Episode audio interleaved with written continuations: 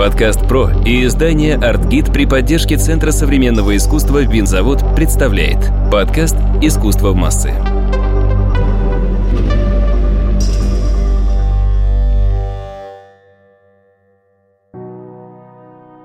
Здравствуйте, с вами снова Мария Кравцова, главный редактор издания по искусству «АртГид» и ведущая подкаста «Искусство в массы».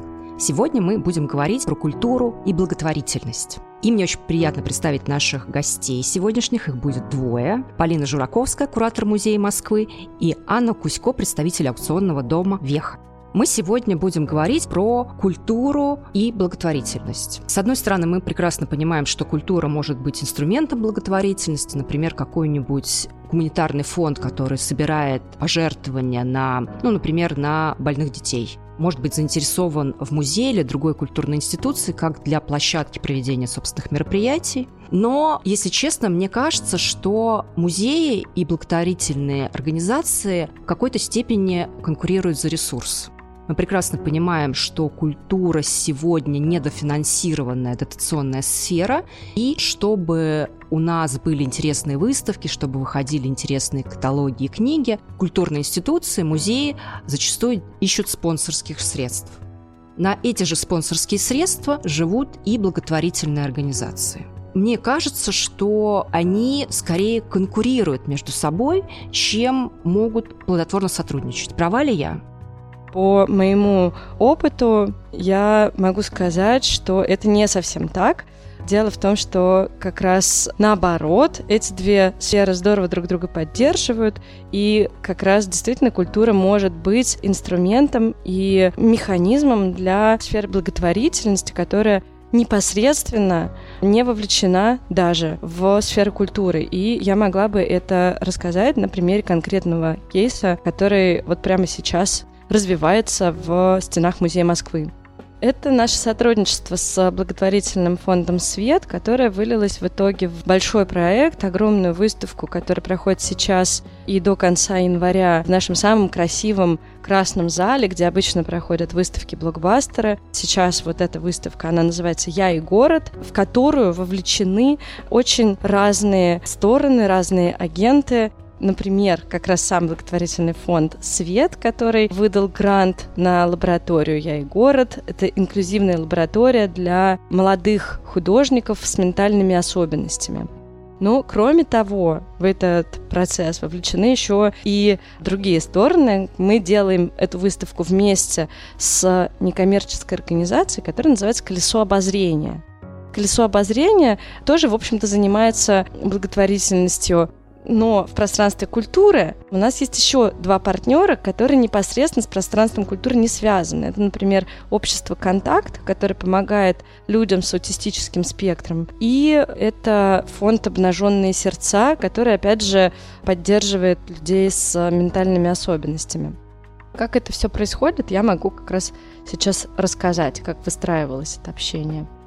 Все началось с того, что фонд «Свет» объявил грантовый конкурс без исключения, в котором мы как раз приняли участие, и с тремя проектами, ну так получилось сначала с двумя, потом присоединился филиал Музея Москвы «Садовое кольцо», и получилось, что у нас три проекта, которые мы осуществляем. Один проект был для глухих и слабослышащих, и это была лаборатория в рамках проекта «Каскад». Она тоже вылилась в часть выставки и в создание антиметодички, такой методички, которую можно посмотреть на сайте Музея Москвы, и в которой подробно описано, каким языком уместно пользоваться, каким нет, что такое новая этика, как мы можем общаться и должны общаться, о чем мы должны помнить, когда мы общаемся с людьми с инвалидностью. То есть благополучателями в этой ситуации действительно оказываются люди с инвалидностью, с разными формами, но при этом осуществляется это на поле культуры и средствами музейными. Второй проект был тоже для людей глухих и слабослышащих. Это были экскурсии по Москве. Ну и третий, вот которым непосредственно я занималась, это наша лаборатория для молодых взрослых с ментальными особенностями. И тут как раз было тесное сотрудничество с «Колесом обозрения», потому что именно «Колесо обозрения» дало эту вводную информацию без исследования и без понимания аудитории, запрос со стороны аудитории, не стоит ничего начинать. У музея, как правило, вот этой информации нет в достаточном количестве, Но ее можно как раз брать у организаций, которые задействованы непосредственно в сфере благотворительности. Вот для нас таким источником информации была как раз организация «Колесо обозрения» и конкурс, который организация проводит уже седьмой год. Это масштабный всероссийский конкурс, который называется «Я художник, я так вижу». Это конкурс для детей и молодых взрослых с разными формами инвалидности, а также для их братьев и сестер. В нем участвуют вот на данный момент уже тридцать два музея по всей России, от Калининграда до Владивостока. Здесь есть и Эрмитаж, и Русский музей, и Пушкинский музей, постоянный партнер, ну, конечно, Музей Москвы, и многие другие музеи. Жюри отбирает в трех номинациях, в трех категориях возрастных по одному победителю. И в какой-то момент стало понятно, что для людей до восемнадцати лет, прежде граница была как раз восемнадцать лет, довольно много всего существует и в сфере благотворительности, и в сфере культуры. Но как только человеку исполняется восемнадцать, все заканчивается. Ну, то есть не совсем, но несопоставимо количество разных мероприятий, которые проводятся для детей и которые потом заканчиваются. Вот мы как раз об этом узнали, что существует эта проблема, ну вот благодаря этому нашему взаимодействию и совместной работе, в том числе над итоговой выставкой конкурса. И стало понятно, что очень важно делать как можно больше таких мероприятий. Так мы и задумали проводить эту лабораторию «Я и город». Фонд очень живо отозвался именно на этот запрос, потому что по данным и по исследованиям фонда «Свет», вот именно эта сфера тоже оказывается такой очень незакрытой, пустой. Сфера проектов для людей с ментальными особенностями после восемнадцати лет. Дело в том, что очень важно создавать такие пространства возможностей, так как до восемнадцати лет люди получают очень много навыков, вовлекаются в разные проекты, а потом, если это не поддерживать, все эти навыки очень быстро угасают. Навыки социализации и навыки практические, навыки создания произведений, каких-то предметов и так далее. В общем, действительно, это такое очень важное направление. Было бы здорово, чтобы больше музеев вовлекались именно в эту сферу, так как для глухих и слабослышащих все больше и больше делается проектов, для людей слепых и незрячих также появляются проекты, а вот для взрослых людей с ментальными особенностями их не так много. Мы придумали эту лабораторию, и дальше еще появилась дополнительная интересная идея, которую удалось реализовать. Это идея совместить, свести, познакомить сферу, которая обычно закреплена, вроде некой резервации за темой благотворительности и инклюзии, и сферу современного искусства. И в роли преподавателей мы пригласили первоклассных художников, действительно, это первые имена. Это Ира Корина, которая вела курс инсталляции, арт-группа «Еликука» Олег Елисеев и Женя Куковеров, которые вели курс ассамбляжа и коллажа, и Алексей Абанин, фотограф, который также участвовал в выставках современного искусства, он вел курс фотографии.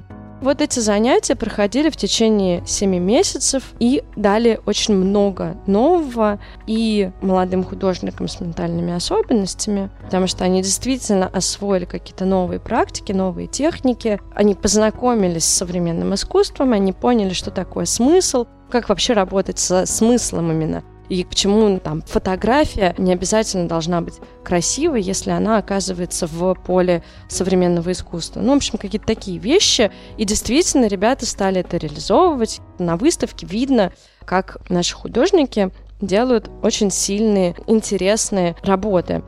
Но эта лаборатория также дала много и преподавателям, нашим художникам, которые выступали в роли преподавателей, потому что это новый опыт, это тоже расширение границ, это тоже смещение перспективы, и ты просто можешь увидеть пространство города совершенно с новой, непривычной точки зрения. Это тоже такой очень ценный аспект этого взаимодействия. В итоге это все вылилось в выставку, причем мы предполагали, что мы будем делать две выставки. Это будет итоговая выставка конкурса «Я художник, я так вижу», девяносто шесть работ, которые стали победителями. И это будет итоговая выставка лаборатории «Я и город». Мы думали объединить эти два проекта, и в итоге получилось все еще интереснее, потому что это полноценная такая очень многогранная, многослойная выставка, которая объединяет также проекты детского центра Музея Москвы, а еще арт-резиденция для взрослых художников, успешных художников, профессиональных, но попробовавших себя в какой-то новой роли. В данном случае это арт-резиденция в керамической мастерской «Плафон», и это керамические, то есть пластические объекты художников, которые обычно работают с плоскостью и, например, с графическим дизайном. То есть мы смогли создать такую очень широкую, многогранную картину современного города. Подкаст-Про и издание «АртГид» при поддержке Центра современного искусства «Винзавод» представляет подкаст «Искусство в массы».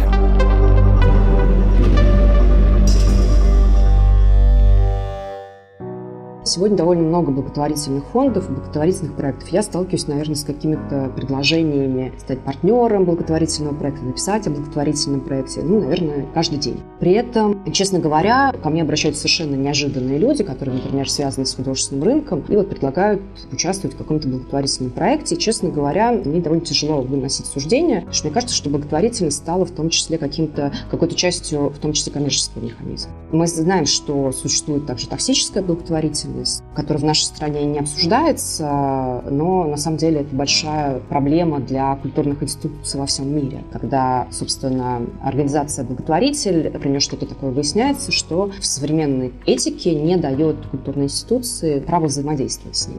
Ну или же, например, история про бесконечные сборы средств различными организациям, про которых мы ничего не знаем и так далее и тому подобное.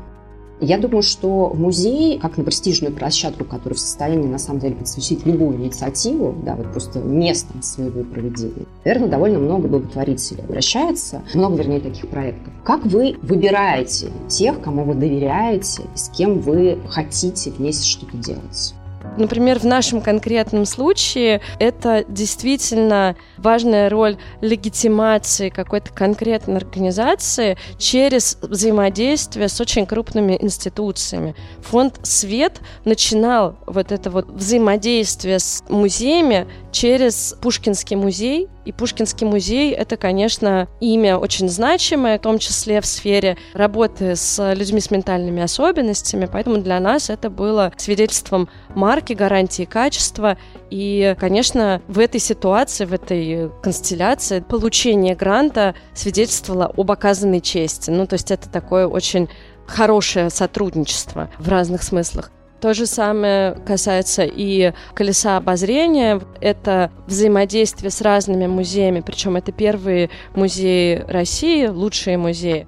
Каждый новый участник добавляет статуса и подтверждает легитимность этой организации и право этот конкурс проводить и быть, собственно, носителем этих компетенций, этого права оценивать и так далее.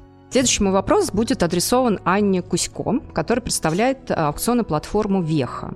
Насколько я понимаю, собственно, с самого начала, с самого вашего появления вы были ориентированы на аукционы, прибыль от которых шла бы на поддержку благотворительных проектов. И мне кажется, что, конечно, когда мы говорим о культуре как инструменте благотворительности, то первое, что нам приходит в голову, это, конечно, собственно, аукцион. Самое первое, наверное, самое простое восприятие. Все правильно говорите, мы аукционный проект, мы не платформа, мы проект такой небольшой. Мы существуем уже полтора года, и к этому моменту мы провели пять благотворительных аукционов. Четыре до финала довели, сейчас пятый у нас в процессе. И он будет в пользу дома с маяком. Да, этот текущий аукцион в поддержку дома с маяком «Подари жизнь». пятьдесят процентов вырученных средств мы отправляем в поддержку в равной пропорции.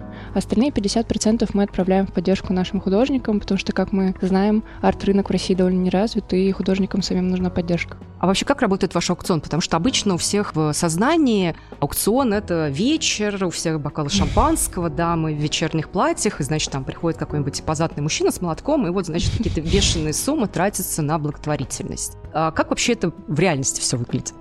Вообще мы пытаемся избавиться, конечно, от этого пафоса и снобизма традиционных аукционов, которые люди видят на экранах своих телевизоров. Мы пытаемся сделать аукционы более легкими, дружескими и более открытыми. Мы любим шутить. вкидывать прикольные лоты, работать с новыми художниками, которых никто не знает, и работать со смешными работами. Вообще у нас есть две формы аукциона. Классическая форма аукциона, вот то, что вы видели с молотком, да, только не так пафосно, когда люди в живом режиме ставят ставки от стартовой цены и потихонечку приближаются к максимуму. И также у нас есть закрытый аукцион, продолжительный на нашем сайте. Он длится два месяца, и суть его в том, что люди, ставя ставки на какие-то лоты, не видят ставки других коллекционеров. То есть игра за лот происходит абсолютно слепую. Ты видишь только свою собственную ставку, и по задумке коллекционер должен ставить ту сумму, которую считает наиболее справедливой выбранному лоту, не опираясь ни на что, кроме своего собственного вкуса и своих собственных представлений о том, сколько может стоить искусство. То есть я понимаю, что это ваш эксперимент в этом году? Это эксперимент, да, это абсолютно эксперимент. Никто в России пока что эту форму не использовал, я точно знаю. В мире, может быть, использовали, но тоже информации довольно четко я по этому поводу не нашла. Поэтому, да, для нас это эксперимент. Мы это проводим в первую очередь для того, чтобы понять, сколько вообще люди готовы тратить на современное искусство, сколько в представлении наших коллекционеров, в том числе постоянников и новых коллекционеров, может стоить искусство современное. У них есть какой-то ценовой диапазон в голове.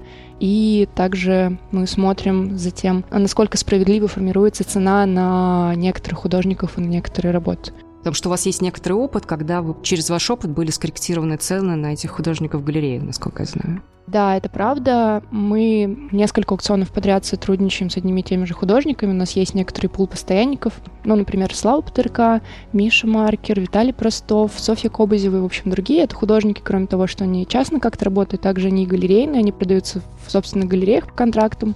У нас бывали такие кейсы, что мы пробивали несколько аукционов подряд максимальный эстимейт по продажам художника, его графики, и приходили галереи, показывали им историю наших продаж, говорили: ребята, что-то у вас как-то художник дешево продается, поднимите цену, они поднимали. То есть мы в этом смысле пытаемся каким-то образом рынок поднимать. То есть вы общаетесь с благотворительными организациями? Да. Что они ждут от вашей деятельности? Вы же, наверное, как бы менялись с ними какими-то с умозаключениями. То есть вы приходите и говорите: здрасте, мы благотворительная аукционная платформа, давайте сотрудничать. Наверное, для некоторых это было неожиданным предложением. Да, для многих это неожиданно. Есть даже такие кейсы, когда фонды отказывались от нашей поддержки, потому что у них есть ощущение недоверия, что кто-то может просто так прийти и дать тебе денег. Но очень часто люди очень рады нас видеть, особенно это касается каких-нибудь маленьких независимых фондов, каких-нибудь частных, благотворительных, которые очень сильно ужимаются в деньгах, и когда мы к ним приходим с такими предложениями, они, конечно, безумно счастливы обычно. Что они вообще, в принципе, ждут от вас? Как бы очередной аукцион прошел, вы сделали, видимо, пожертвования, да, mm-hmm. суммы проданы, и, наверное, какими-то впечатлениями наменялись. Вот что они, в принципе, об этом говорят? Вы имеете в виду, что мы еще им можем принести, кроме денег? Мы пытаемся привлечь внимание благотворительности, это вообще изначальная цель всего проекта «Вехи», больше развивать благотворительные проекты, потому что я очень много знаю частных классных инициатив, которые мне самой бы хотелось помогать, но я не имею достаточно средств для того, чтобы быть их постоянным донором, поэтому я пытаюсь через искусство как-то приносить им деньги, условно говоря. И мы привлекаем внимание, то есть у нас довольно широкая маркетинговая кампания каждый раз на каждый аукцион с разными СМИ, то есть это десятки СМИ, которые рассказывают в пресс-релизах об этих благотворительных проектах, которым мы помогаем. И также нужно понимать, что у нас довольно много богатых коллекционеров или каких-то наших друзей или спонсоров, которые также узнают об этих проектах и также уже напрямую начинают оформлять им частные пожертвования. Спасибо нашим сегодняшним героиням, Полине и Анне. Полина представляет музей, Анна представляет благотворительный аукционный проект. Мы сегодня обсуждали вопрос, может ли стать культура инструментом благотворительности, как вообще это бывает. В студии была Мария Кравцова, главный редактор издания по искусству «АртГид» и ведущая «Искусство в массы». До встречи!